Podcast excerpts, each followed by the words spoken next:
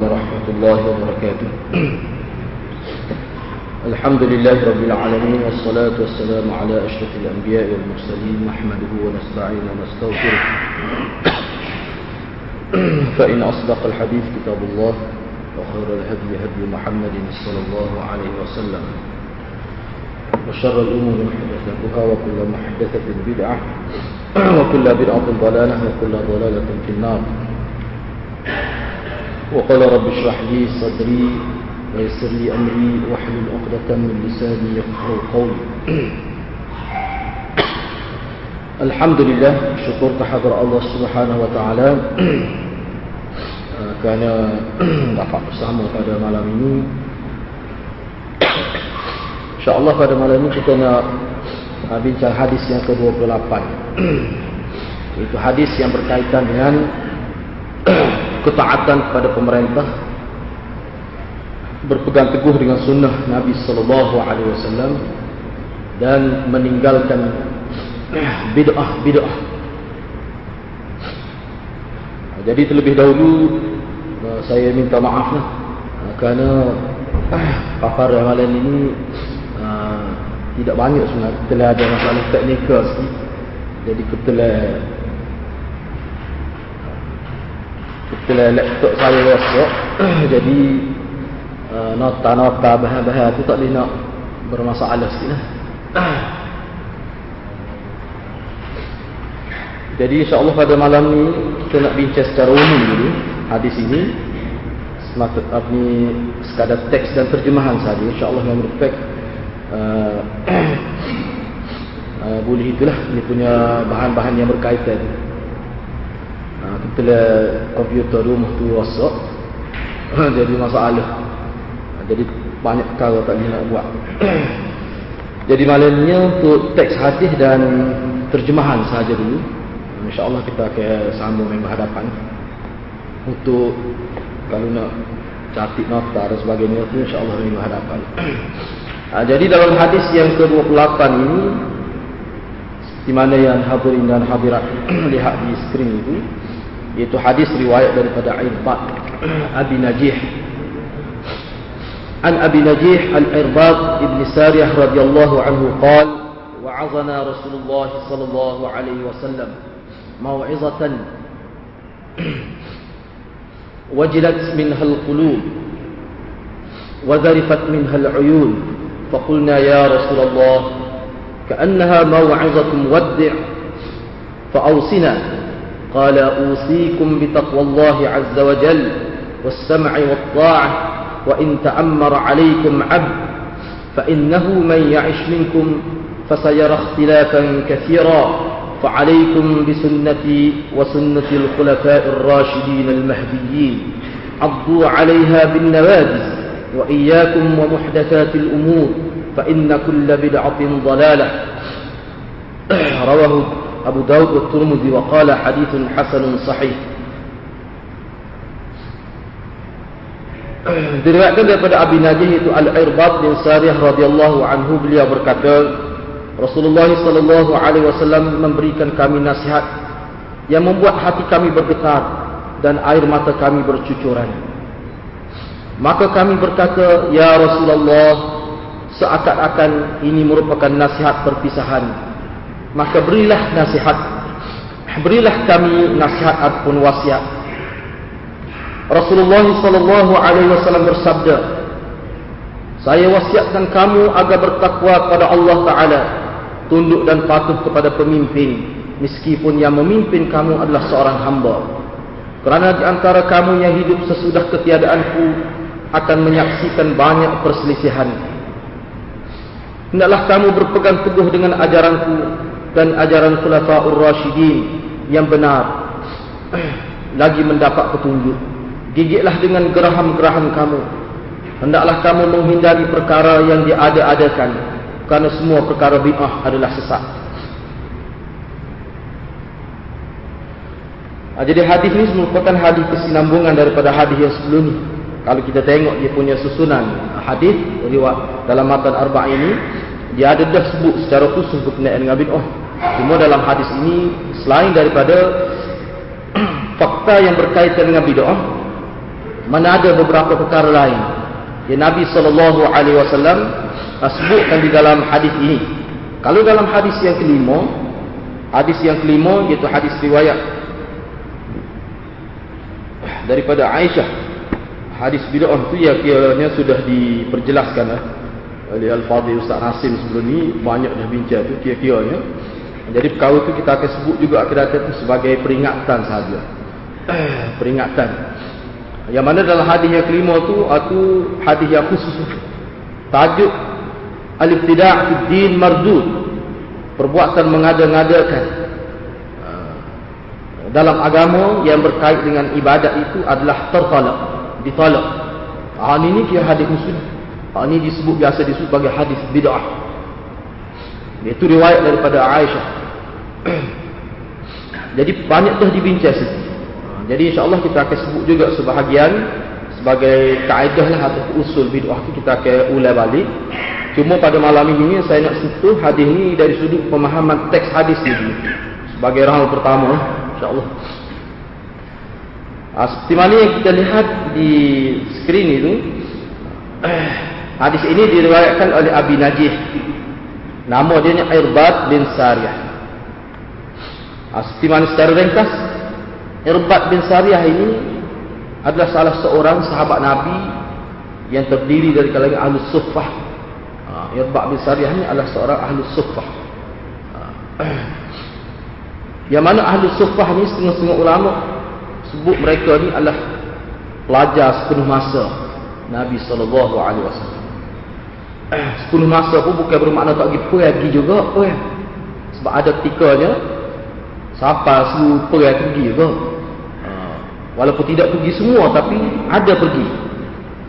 Yang mana disebutkan oleh ulama juga bahawa Ahli Sufah ini salah seorangnya Irbat yang meriwayatkan hadis ini mereka adalah uh, zuhad minas sahabah. Ahli-ahli zuhud. Uh, puak-puak zuhud di kalangan sahabat. Dia ni ghuraba. Uh, dia ni bukan orang tempat dia ni. Dia ni bukan orang tempat dia pergi ke Madinah, duduk jadi tak ada keluarga lah. Pergi semata-mata kerana nak belajar ilmu dengan Nabi. Nak ambil hadis Nabi.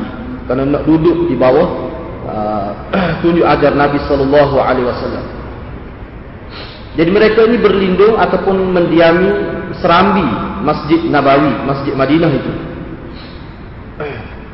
Jadi di Masjid Nabi itu bukan ruangnya utama, ruangnya tepi itu dia ada anjung tu, macam beranda lah kita kira. Ha, situ tu tak ada dinding, disebut ni tak ada dinding cuma dia ada peneduh gitu lah ha, jadi kalau kalau hujan apa kira-kira tak kena lah. Tapi bumbung pun setahu mana lah sekitar pelepoh gitu ya lah. Ha, mereka awal kan ha, mereka tidur di situ. Tidur di situ. Sini dia sebut rengkah kalau dalam kitab lain kalau dalam kitab lain makna disebut bahawa mereka ni sebenarnya tak ada pendapatan pun. Kijai ahli sufah ni antara kijai utama dia pun duk ingat hadis-hadis Nabi. Duk berbincang muzakarah tentang ilmu itu kijai utama dia. Boleh dikatakan disebut disebut dalam kitab bahawa ahli sufah ni tak ada pekerjaan khusus lah sebagai ma'isyah, sebagai sumber pendapat dia tak ada. Dia mengharapkan maknanya uh, sumbangan daripada sahabat-sahabat dan Nabi sendiri. Dan acak kali juga Nabi bila Nabi makan, Nabi ingat pada ahli sufah ni, pada budak-budak ni Nabi kata, Ha, Nabi sentiasa hantar sama lah kalau ada makanan yang agak banyak Nabi hantar. Itu dah dia. Salah satunya Abu Hurairah. Ini ha, Irbah bin Sariyah. Jadi bilangan mereka ni kadang-kadang nakut tak lama. Kadang-kadang tak sampai 10 orang. Kadang-kadang belah-belah orang. Kadang-kadang sampai 20 lebih. Ada 30 enam. Ada kadang-kadang ulama sebut. Ha, itu berdasarkan kalau dia bipa eh, misalnya kalau tubik dia tidak tubik semua. Ha, sebab Nabi SAW tak buis. Ahli sufah tubik per semua. Kerana orang menuntut ilmu dia tak lagi puas semua. Kalau mati dia kan, ha, teruk lah. Mana sebahagia pergi puas sebagai tinggal. Macam gila gitu lah. Ha, mana tak, tak ada pernah disebut dalam kitab mana semuanya keluar pergi puas. Tak ada disebut. Ha, jadi bilangan mereka tu ada ketikanya lama, ada ketikanya kurang. Ha, itu berdasarkan kepada mana keperluan mereka keluar lah. Ha, itu berkenaan dengan uh, sahabat yang meriwayatkan hadis ini iaitu Abi Najih ataupun Irbat. Dalam hadis ini Nabi sallallahu alaihi Irbah menceritakan dia kata Rasulullah telah menasihati kami dengan satu nasihat, suatu bentuk nasihat yang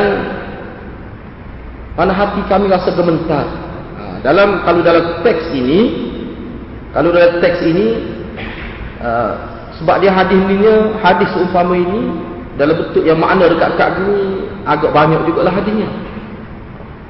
Jadi disebutkan oleh oleh ulama.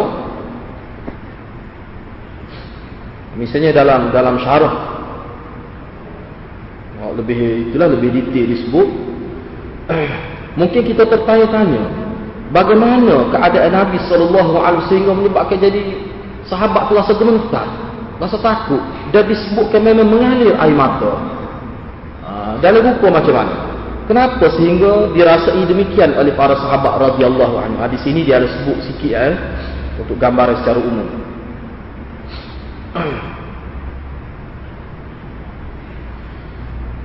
Ha, cuma di sini dia ada buat tambahan ini sebagai maklumat lah. Selain daripada boleh rujuk sendiri dalam kitab. Ha, Irbak ni dia tinggal di Syam. Ha, Irbak bin Sariyah. Hmm. Selepas tu mana selepas tu? Mana selepas daripada uh, kewafatan Nabi tu dia berpindah pergi ke Syam dan dia mati di sana. Irbak bin Sariyah. Selepas Nabi wafat dia berpindah pergi ke Syam dan dia mati di sana dan dicatatkan dalam sejarah bahawa Irbad ini kira-kiranya mengikut catatan dia ni kira antara orang yang mula-mula sahabat hidup di Madinah ha, walaupun dia bukan orang tempatan tapi yang pergi ke Syam kira-kiranya orang mula-mula orang pertama. Ha, Irbad bin Salih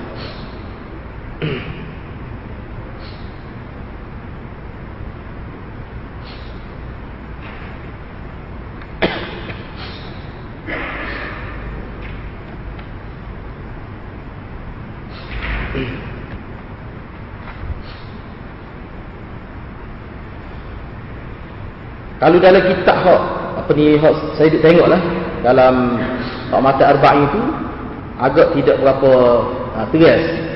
Cuma kalau dalam riwayat lain ha, dalam hak lain kita tengok dalam kitab lain ada disebut sebab dia banyak. Ha, misalnya dalam hak ni disebut. Disebut tu daripada kami sembahyang bersama Nabi kata Irban. Bila selesai sembahyang kita nak suruh nampak gambar ya.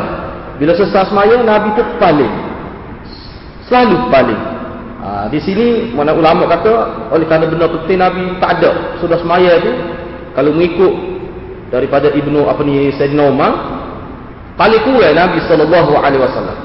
Ha, paling kurang Nabi beristighfar tiga kali ada sebut lepas semaya. Tapi kalau ada tiga tu itu itu paling kurang lah. Sebab tu Sayyidina Umar pernah berlaku dalam sejarah Sayyidina Umar. Ada apa ni sahabat baru-baru lah sudah semaya tu bangun selagi. Saya nak bagi pergi kepala bau. Sebab saya nak kata Nabi tidak begitu. Sekukunya istighfar tiga kali. Sekukunya sahabat dengar ada belakang. Ha, tapi acak kalinya Nabi sudah semaya tu tu Nabi balik. Nabi kalau ada urusan Nabi kecek lalu. Ha, gitu. Itu amalan biasa Nabi sallallahu alaihi wasallam. Amalan biasa Nabi lah. Ha, gitu. Ha, ini pun begitu juga salah satunya. Sudah semaya tu Nabi paling selalu. Nabi paling selalu kata irbak sudah semaya Nabi jadi imam Nabi pun paling. Ha, itu boleh itu biasa Nabi buat gitu. Sebab tu sahabat pun buat gitu. Cuma lepas tu sahabat akan mengambil posisi masing-masing lah dalam masjid. Kalau nak wiri nak gapo ha, nak baca gapo-gapo masing-masing ambil tempat. Kerana dia kira semaya jemaah ni hanya berakhir dengan salam sahaja. Selepas pada tu tak perlu jemaah dah. Itu pemahaman sahabat radhiyallahu anhu ha, misalnya hadis ni jelas. Selesai semaya tu Kata Irbak, Nabi mengajak kami. Nabi terus mengadapkan wajah kepada kami. Ha, disebut. Jadi wajah tu disebut dalam kitab ni. Maknanya mengadap wajah Nabi tu dalam keadaan uh, keadaan yang agak sedih lah. Sedih nampak muka macam tidak berapa gembira. Keadaan sayu. Ha, keadaan sayu yang sesuai. Ha, disebut begitu. Nabi pun terus wa wa'azana mau'izatan ha, setengah dari riwayat kata mau'izatan balighah ada sifat kepada mau'izah. Kalau dalam kitab dalam hak ni tak ada disebut. Ha, dia ada beberapa versi lah mana tak, tak sama eh. ha, sini tak ada. Hak dalam hak kitab mata arba'in ni tak ada. Dalam kitab lain ada disebut. Jadi kesan daripada cara Nabi guna bahasa dengan memek muka Nabi sallallahu alaihi wasallam dengan nada suara dan sebagainya Menyebabkan sahabat jadi rasa satu macam Nabi bercakap tu. Menyebabkan sahabat bila tu dia tak sebut sini. Pada masa mula-mula Nabi dia tidak sebut. Tak ada dari riwayat tu. Tetapi kesal daripada bahasa yang digunakan oleh Nabi, bentuk pergerakan tubuh, muka dan sebagainya menyebabkan sahabat rasa mana mengalirkan air mata. Dan hati pun jadi rasa takut. Eh, memang benda besar ni. Sehingga, sehingga mendorong sahabat untuk tanya Nabi. Untuk tanya Nabi. Wahai Rasulullah, eh nampaknya macam eh, apa ni nasihat terakhir ni. Sahabat jadi terkeluar begitu sahabat. Ah. Sebab itulah kalau dalam kitab dia akan sebut supaya kita misalnya kita mak kita nak pergi ke Mekah misalnya tak. Ha, sebelum turun kan duduk di airport ke Mesir jangan tu tak. Eh masa tu lah kau nak pergi tu. Ha, itu mana muadzin. Mana orang yang nak pergi berlepas ni, tak, mesti dia akan sebut sesuatu yang kira-kiranya. Misalnya kata jaga molek adik tu, no, kena jangan tinggal semaya. Ha, jadi benda tu, dia akan terasa. Dia akan terasa. Jadi sahabat pun terasa gitu. Sahabat pun terasa gitu. Ha, jadi, sebab tu sahabat tanya, apakah nasihat ini nasihat yang terakhir? Apakah ini nasihat terakhir? Wahai Rasulullah, kalaulah fa'ausi, fa'ausina tu, kalau orang ngaji Arab, mana fa tu, mana dia berkait dengan sebelum tu. Apakah ini nasihat terakhir? Kalau nasihat terakhir, berilah wasiat yang berguna kepada kami. Ah, tapi orang Arab dia tak kecek gitu, dia guna fa. Tapi kita bila kita belajar Arab, kita boleh faham lah. Bila ada fa itu, dia menunjukkan, tanya tadi, tapi tak ada jawapan. Ah, tu. Apakah ini nasihat terakhir? Maka berilah wasiat. Kalau kita terjemah, kita, kita tidak nampak fungsi fa itu. Tetapi kalau kita nak hurang, maksud dia nya, apakah ini nasihat terakhir? Ah, kalau nasihat terakhir, kalau ini nasihat terakhir, pesanlah benda yang paling berguna kepada kami, wahai Rasulullah. Ha, itu maksud hadis. Nabi pun kata, Nabi pun bersabda. Ha, Nabi pun bersabda, Nabi kata, usikum di taqwallah. Usikum di taqwallah ya azza wa jal. Aku berpesan kepada kamu, bertakwalah kepada Allah azza wa jalla. Dengar dan patuhlah kepada pemimpin. Walaupun yang memerintah kamu itu seorang hamba. Dalam riwayat lain kata, Abdul Habsyiyun. Hamba daripada Afrika. Hamba daripada Habasyah.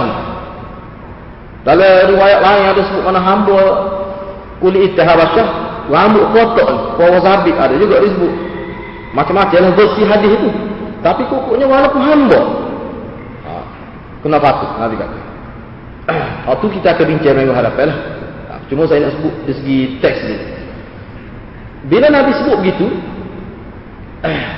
fa'innahu, kalau hadirin dan hadirat tengok dalam teks tu, fa'innahu, waktu tu, ini sebab ni antara yang disebut oleh ulama jawami'ul kalim. Min jawami'ul kalim. Antara ucapan-ucapan Nabi yang mempunyai pengertian yang sangat besar. Fa'innahu man ya'ish. Mengikut ulama, fa'innahu ayat fa'innahu selepas dan seterusnya itu dia merupakan penyebab kenapa Nabi jadi beri wasiat tu sehingga nampak macam wasiat terakhir. Dan kenapa Nabi sebut supaya bertakwa kepada Allah? Kenapa Nabi sebut supaya taat kepada pemimpin walaupun hamba? Apa sebab dia sahabat minta wasiat kira-kira wasiat yang paling berguna lah. Mana kalau selepas Rasulullah wafat kita pergi hari kita selamat. Tiba-tiba Nabi sebut kenapa Ha, jadi fa innahu jumlah selepas itu ayat selepas itu dia merupakan sebab. Kalau kita nak terjemuh, kita terjemuh beginilah dalam bahasa kita. Sebabnya sebab aku suruh begitu, ha, bertakwalah kamu kepada Allah. Dengarlah dan patuhlah kepada pemimpin walaupun yang memimpin kamu itu hamba, orang kulit hitam dan sebagainya. Sebab apa? Sebab apa kamu kena dengar buah aku? Sebab apa? Kerana ha, fa innahu. Kerana akan datang Nabi kata Siapa di kalangan kamu yang hidup selepas ketiadaanku maksudnya, dia akan berhadapan. Dia akan berhadapan ataupun dia akan uh, melihat banyak berlaku perselisihan di kalangan umat ini. Akan banyak perselisihan. Banyak. Dalam semua aspek kehidupan. Di segi politik, di segi ekonomi, semua hal. Di segi agama, akidah. Walaupun benda ni tak ada. Ulama kata masa Nabi sebut ni di zaman sahabat tak ada, tak ada timbul. Masa Nabi sebut hadis ni tak ada timbul ni. Pokok Jabariyah ke, Mu'tazilah ke, Murji'ah tak ada. Ajaran salaf tak ada. Memang tak ada. Bukan khilah-khilah dalam fiqh pun boleh kata tak ada. Sebab apa? Sebab Nabi ada. Zaman sahabat tak ada. Kalau ada hak kecil-kecil pun dia boleh sesar dengan para sahabat hak besar-besar. Memang tak ada. Ni ni untuk selepas zaman sahabat. Zaman tabi'in itu ada sikit-sikit ya. Tidak banyak kalau ada dah. Tapi zaman ni tak ada. Semasa Nabi sebut ni. Nabi kata kamu akan tengok banyak perselisihan pendapat akan berlaku. Jadi ulama sebut perselisihan itu lagu mana? Dalam bidang, dalam aspek apa? Rata-rata pensyarah-pensyarah dia kata ini dalam semua aspek. Dalam semua aspek. Politik, ekonomi, kemasyarakatan. Banyak sudah lari tidak ikut Nabi. Kalau politik, tidak ikut politik Nabi. Kalau buat ekonomi, buat muamalah tidak ikut Nabi. Jadi buat Nabi ditinggalkan dalam kitab-kitab gitu ya. Kamu akan tengok akan datang. Ah. Maka Nabi kata fa'alaikum gunafa lagi. Maka kalau kamu berada di zaman itu maksudnya wajib ke atas kamu untuk supaya kamu selamat. Bagaimana nak selamat? Bagaimana nak selamat? Kerana kita ni perbuatan kita ni dia menatijah ke syurga ataupun neraka. Perbuatan kita atas dunia ni natijah dia kalau tidak syurga neraka. Bagaimana dalam situasi yang penuh berkecamuk itu orang orang jadi hilang kalau politik pun kata, dulu satu tika dengan siapa kita, orang tak nampak politik Islam. Orang tak faham politik Islam apa, tak tahu. Siapa tahu tu jauhnya masyarakat dengan politik Islam. Para Nabi ni tak ada tokoh politik. Memerintah. Tidak sekolah Nabi Isa, tidak sekolah Nabi Musa. Tiba-tiba umat Islam rasa ganjil bila oh, ulama nak politik juga. No. Jadi rasa keganjilan. Itu dari sudut aspek politik. Ekonomi. Allah ni Alhamdulillah lah manut bersaudara tapi mana di semua aspek. Dan bak ibadat, bak fiqh, bak akidah pun ramai mana. Di Kelantan ni sahaja. Kalau mengikut majlis dengan Muslim hak ajaran salah ramai mana. Ah, itu makna ikhtilafan kafir siapa kedok 73 tak tahulah. Ha, berkali lebih. Jadi Nabi kata dalam situasi itu tak ada satu sandaran kukuh yang menyelamatkan kamu kecuali alaikum bisunnati Wajib kamu berpegang dengan sunnah aku pada ketika itu. Berpegang dengan sunnah Nabi. Bukan berpegang semua ketika mana pun. Tapi ayat ini ketika itu lagi perlu. Dia ketika manusia sudah jauh daripada ajaran aku. Walaupun dia orang Islam. Mengaku syahadah la ilaha illallah itu. Tetapi dari segi amalannya. Dari segi penghayatan ajaran aku tak ada. Sehingga setengah-setengah manusia itu tak terfikir pun. Nah, mana umat Islam ini berpolitik padahal dalam kitab banyak nah tu. Tapi waktu jauh ni. Ha, pada waktu tu kamu nak selamat, alaikum bisunnati. Wajib kamu ikut sunnah aku. Wajib kamu ikut ala ni, wajib. Tanggungjawab kamu. Kamu kena ikut sunnah aku. Dan juga sunnah khulafa'ir rasyidin al-mahdiyin. Dan sunnah khulafak-khulafak rasyidin. Rasyidin mana khulafak yang betul pertimbangan mereka. Al-mahdiyin lagi mendapat bimbingan petunjuk taufik daripada Allah Azza wa Jalla. Nabi sebut lagi sebagai taukid. Tak pada kalau nak kira alaikum ni dalam bahasa Arab. Kira berat nadah tu dari segi makna. Wajib ke atas kamu. Kita terima wajib ke atas kamu. Nabi sebut lagi gambar yang beratnya benar dia. Abdu alaiha bin nawaj. Kamu kena kekeh dengan gigi-gigi gerahan kamu. Setengah ulama kata gigi gerahan ni masuk gigi tahu. Sebab bila kekeh tu dia payah nak lepas tu. Kalau kalau kekeh gigi kacik ni berkali, eh cabut. Ha, itu sebagai takkid. Kena pergi ke rumah. Walaupun semua orang maluh pada kamu semasa kamu memegang sunnah semasa kamu menyatakan sunnah kamu kena pergi apa? Takut cabut kok ni isyarat dah ni. Bahawa ramah sangat orang yang kemarah pada orang ikut sunnah. Sungguh-sungguh orang itu jadi tak sabar kekeh lepas kekeh lepas pergi lepas. Tak kena pergi dengan gigi tali dengan gigi gerah jangan lepas lagi mana pun. Itu maksudnya. Kalau mengikut ulama ni pernyataan Nabi alaihi lepas tu diiringi pula dengan abdu alaiha ini merupakan di zaman ni dia menjadi cabaran pada orang nak ikut sunnah. Orang nak memertabakkan sunnah Nabi. Dia ada isyarat ke arah hadis ni. Mengikut ulama begitu. Tu Nabi sebut lagi wa iyyakum wa muhdatsatil umur. Berwaspadalah kamu, beringatlah kamu terhadap perkara-perkara baru yang diada-adakan dalam agama. Karena setiap benda bid'ah itu adalah sesat. Dalam riwayat yang disebut wa kullu dhalalatin finnar. Setiap yang sesat itu tepat natijah dia adalah dalam neraka. Ha, itu lebih nyata lagi. Baik, sekarang ini kita nak beberapa perkara lah. Kita nak tengok pada malam ini dalam waktu yang terbatas ini pertama sekalinya Dalam teks ini uh, Nabi sebut akan berlaku filah yang banyak. Akan berlaku banyak filah, banyak selisih pendapat. Akan berlaku itu. Uh, sebelum tu lagi kalau kita perlu juga kita tengok sini uh, Nabi kata walaupun taatlah kepada pemimpin seperti berkenaan dengan takwa ni hadir-hadirat maklum takwa ni pendapat yang paling masyhur yang dari segi ta'rifnya at-taqwa ni banyak pendapatnya nak mentakrif kat mana takwa tu tetapi pendapat yang boleh katakan jumhur lah banyak disebutnya maknanya ikut segala titah perintah imtithalu awamirillah wajtinabu nawahi itu pendapat yang diterima amat maknanya takwa ni ikut segala titah perintah Allah termasuk dengan Nabi dan meninggalkan segala larangan agama ini itu dari segi takwa. Saya tidak nak bincang tu. Cuma nak tengok ni.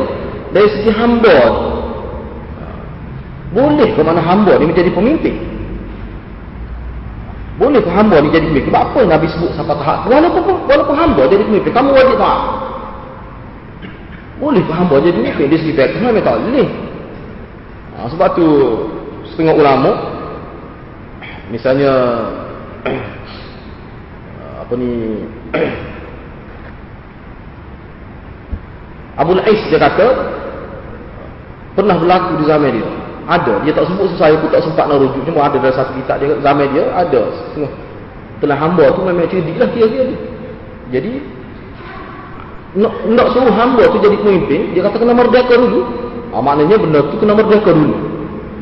Sebab itulah yang kita nak jelaskan di sini, hak Nabi kata walaupun hamba jadi pemimpin ini, kalau kita tengok zaman sahabat, tak ada hamba jadi pemimpin. Zaman kerajaan Umawi tak ada lagi. Ulama kata, zaman kerajaan Umayyah tak ada lagi. Tapi zaman kerajaan Abbasi ala hujung ada disebut. Cuma dia tidak sebut nama, ada disebut dalam kitab itu. Kita pun tak sempat nak rujuk itu. Ada disebut. Jadi yang sebenarnya mengikut surah-surah hadis, pensyarah hadis, maksud Nabi sebut walaupun hamba ini, walaupun hamba jadi pemimpin nak kerajaan berkenaan dengan pemerintahan ini. Hak Nabi nak sebut sini Nabi tak sih bahawa kita ni mudah-mudah tolak pemimpin. Kalau pemimpin itu dilantik dengan cara yang sah kali. Sebab apa? Sebab dia bahaya. Bahaya kepada negara. Bila bahaya kepada negara, kalau pemimpin itu tidak ditaati oleh rakyat, dia timbul masalah besar. Dia timbul masalah besar. Hatu Nabi Nuh. Lepas tu pemimpin-pemimpin kalau kita tengok sekarang ni lah kita tahu Misalnya berlaku di timur tengah sekarang ni, itulah kesal dia. Duduk berasa malik dah. Kalau jatuh dia, naik orang lain. Tiba-tiba kali jatuh, lagi teruk. Ha, lagi teruk. Sebab itulah ulama kata hak ni ni, dia panggil dia guna keadaan, mana kita ambil yang lebih ringan. Walaupun nak kira yang hamba ni biasanya tidak terdidik. Hamba ni biasanya orang tidak respect dia. Tetapi, dalam keadaan tak ada. Hamba aja ada kata-kata. Dia kebetulan dia kenapa cerdik dah sikit. Ha, tak apa, hamba, hamba gila. Siapa tahu tu? Apa tu? Sebab tak boleh negara ni tak ada pemimpin. Kalau dia jatuh dalam keadaan yang tidak terhormat misalnya, mungkin kita jadi orang lain jadi pemimpin. Ini dalam kitab disebutlah. Kita tidak tahu orang pihak yang tiga yang sedia tunggu kejatuhan pemimpin. Takut jadi seperti Erok dan sebagainya. Tiba-tiba boleh kepada orang lain yang lebih tinggi. Hak Nabi nak, nak sebut sini yang kesal dia, kesal dia bila negara tu tidak amal, apa kejadi pada amalan syariat Apa kejadi pada agama apa terjadi pada agama hadirin hadirat sebab di sini dia tak sebut kalau dalam kitab lain ulama sebut semua tu ingat semua Nuh kita kata Parsi Iran. Dulu negara ahli sunnah tu. Ahli sunnah. Bila jatuh tak ke syiah lagu mana jadi itu tu error lagu mana jadi syiah dah bukan? Nah, ha, belum lagi tu belum lagi tu. Sadar teruk. Nah, teruk semua kata teruk. Lepas tu jatuh dia, apakah hak naik dia lebih baik daripada dia? Itulah Nabi nak beringat ni, kena beringat benda-benda gitu. Kena beringat. Benda-benda itu kena beringat. Jadi bila nak jatuh pemimpin, sebab tu orang politik dia berdosa besar kalau silap percaturan. Dia berdosa besar. Sebab apa? Bangsa dia betul salah rakyat. Rakyat itu dia nyanyi. Ini peringatan kepada Nabi. Walaupun dalam keadaan khilaf, khilaf yang kadang kita tak boleh nak baca. Orang kata tak boleh nak baca politik. Ini, ini huraya hadir ini. Mudah ini. Kalau ada istilah kan kafir, banyak istilah. Pak tu Ah, ha, kena beringat lah, kena beringat lagi. Kalau ada tu kena beringat. Jangan kita kata, oh, tunggu kayak gini. Pakai kena jatuh lalu dia. Nabi kata kena ingat. Boleh dijatuhkan pemimpin, ada cara dia dalam dalam fiqhnya. Boleh. Walaupun dia punya disiplin dia agak tak, tapi hak Nabi paling bimbing tak naik yang lebih teruk. Bila naik yang lebih teruk, dia nyayanya kepada rakyat. Apa akan jadi? Di segi pendidikan atau musnah, ekonomi atau musnah. Macam-macam mungkin, mungkin kita kata Islam yang dibina sebelum negara mungkin habis masuk. Masjid mungkin dibakar satu Nabi bimbing. Bila berlaku benda itu, nak buat lagu. Ah, itulah itu peringatan Nabi. Jadi masalah negara, masalah besar, masalah besar, bukan masalah kecil. Jadi Nabi sebut itu kerana kalau mengikut pesara-pesara dia kata Nabi nampak benar tu. Diwahyukan oleh Allah Subhanahu Wa Taala diberi ilham kepada Nabi akan berlaku pada umat dia. Akan berlaku pada umat dia. Jadi jangan jatuh tak terkali pemimpin. Kena tengoklah keadaan lagu mana. Jadi waktu perlu pada satu perkiraan yang tepat perbincangan ramah. Sebab kalau kita tengok dalam tektok kalau pemimpin tak semaya tak boleh jatuh lagi. Asal dia tu betul dia urus negara. Amanah. Dia tak semaya, dia amanah. Tak ada bunyi rasuah, tak ada bunyi tipu harta negara. Dia. Cuma dia, dia selesai dia tak ikut syariat. Tak ada ulama kata boleh dijatuhkan pemimpin. Kecuali kalau dia tidak amanah. Nilai, nilai amanah itu. Tak ada. Terbukti. Hati pun boleh. Boleh itu pun. Kena tengok dia. Kalau jatuh dia, kena agak selalu. Kena buat tafsir politik. Lagu mana yang berlaku? Ah, tak Nabi sebut. Jadi makna kawin ini bila Nabi sebut bahkan hadis ini sebenarnya antara akhir daripada hidup Nabi. Hadis ini antara hadis yang kecil dia perintah akhir. Ha, akhir dia umur Nabi. Nabi pun ingat. Itulah yang disebut peringatan dalam kitab sekarang kan begitu. Jadi masalah memimpin ini bukan masalah suka-suka dah. Bukan masalah suka-suka. Atau sah yang teruk. Berkait dengan pemimpin ini juga, dia berkait ulama bahas dari sudut fitnah. Abad pemimpin ini dia banyak fitnah ha, fitnah bila walaupun Nabi sebut berkenaan dengan pemimpin kena taat nak taat itu bukan semua orang boleh buat di saat ini mengikut pemahaman ulama ni berlaku fitnah yang sangat hebat nilai dan nilai akhlak sebab kita tengok lain kamu saya pilih raya lagi tak ada langsung nilai akhlak saya sebut secara umum lah Maknanya seolah-olah sebut peribadi orang, kecacatan peribadi orang tu kadang-kadang tak berkenaan pun dengan hak pemerintahan tu. Orang tidak rasa salah. Itu maknanya khilaf lah tu.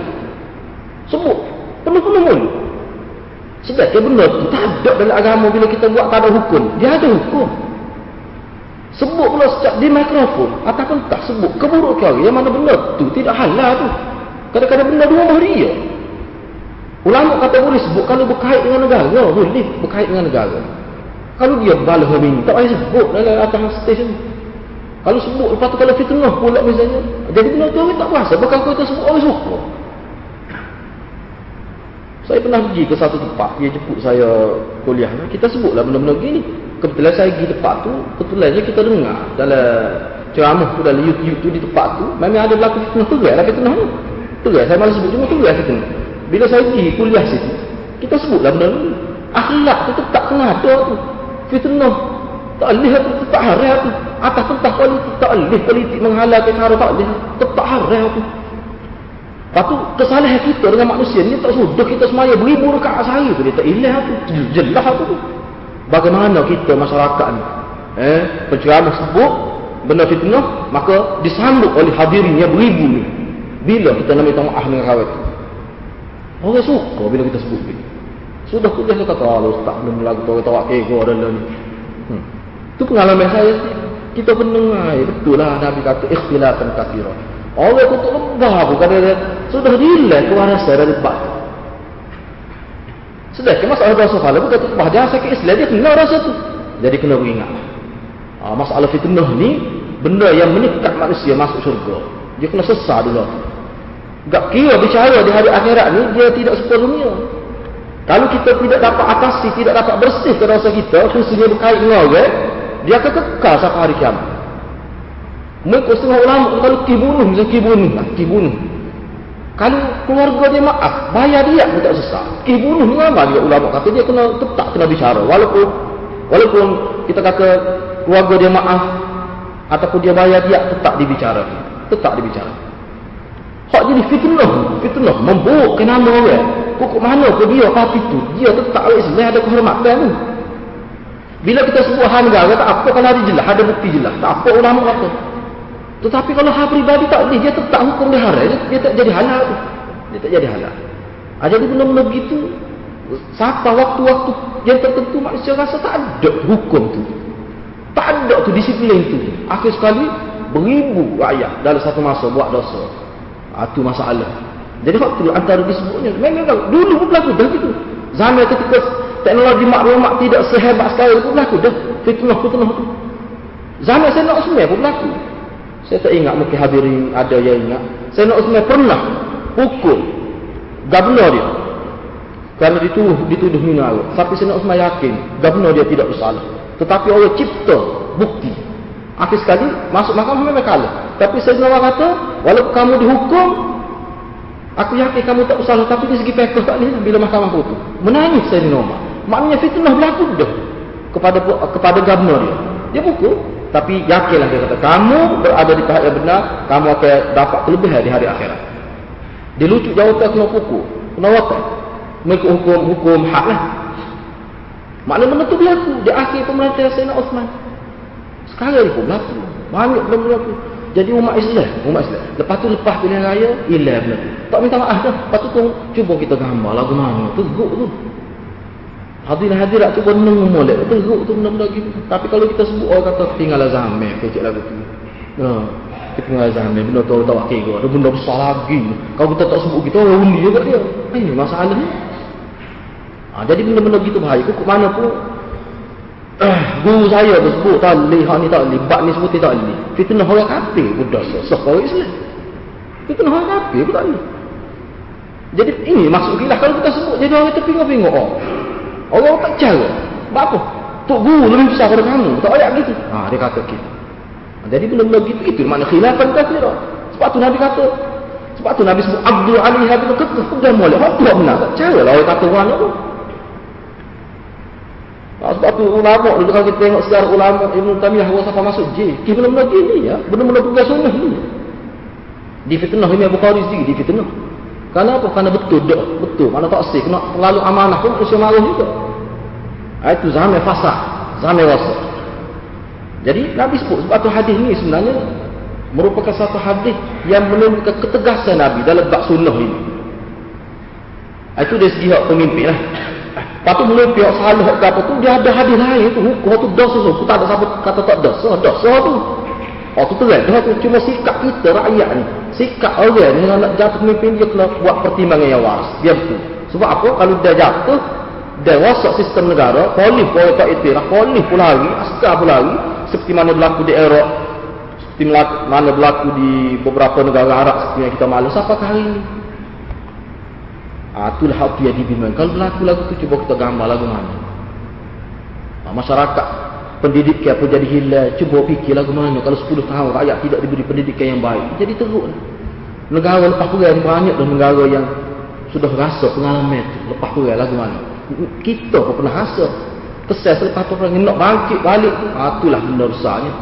Benda-benda benda teruknya. Setengah ulama kata kita cuba bawa dalam skala yang kecil. Misalnya contohnya kita kata. Nak ayat ni bahaya tak ada pemimpin ni. Silap hari bulan. Silap hari bulan jatuh pemimpin tak kena cara. Di rumah, ibu bapa. Ayah lah pemimpin. Cuba kita tengok setengah-setengah keluarga bila ayah tak ada ke sakit kepala cara tak boleh. Tu ayah pergi sementara baru tu tiga hari aku rusuh. Loh. Ha, pening dah. Apa sebab mak tak ada nak nak, nak hadapi 10 orang anak. Enggak kalau pemimpin yang tidak berkelibat naik. Oh, teruklah sebab tu kena beringat.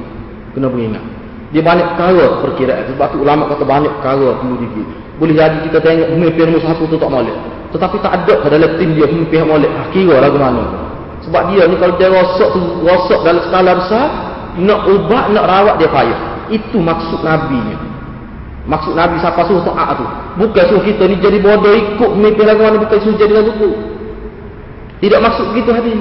Nak ayatnya, fikir pada implikasi kalau pemimpin tu jatuh, silap percaturan politik. Lagu mana jadi? Itu maksud Nabi SAW. Jadi bahaya. Selain daripada itu, perkara yang perlu kita tekan juga sini. Ha, berkenaan dengan Nabi sebut dalam hadis ni, Nabi kata wajib pegang sunnah aku. Tak apalah sunnah aku. Dan sunnah khulafa'ur rasyidin al-mahdiin. Ha, sini ulama bahas panjang sikit. Kita saya tidak nak sebut sunnah Nabi sebab kita maklum. Itu biar. Hatu.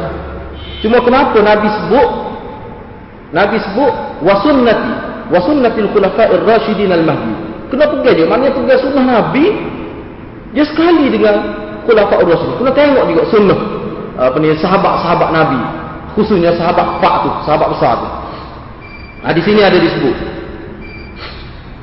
Pertama sekali ya, Rasyidin itu, Rasyid itu dengan erti Ar-Rusd was Sadat fi maqasidihim sahihah. Ulama kata maksud Rasyidin dari segi pemakaian makna syariatnya seseorang yang cukup matang. Mata pertimbangan dia. Wasadat dan tepat.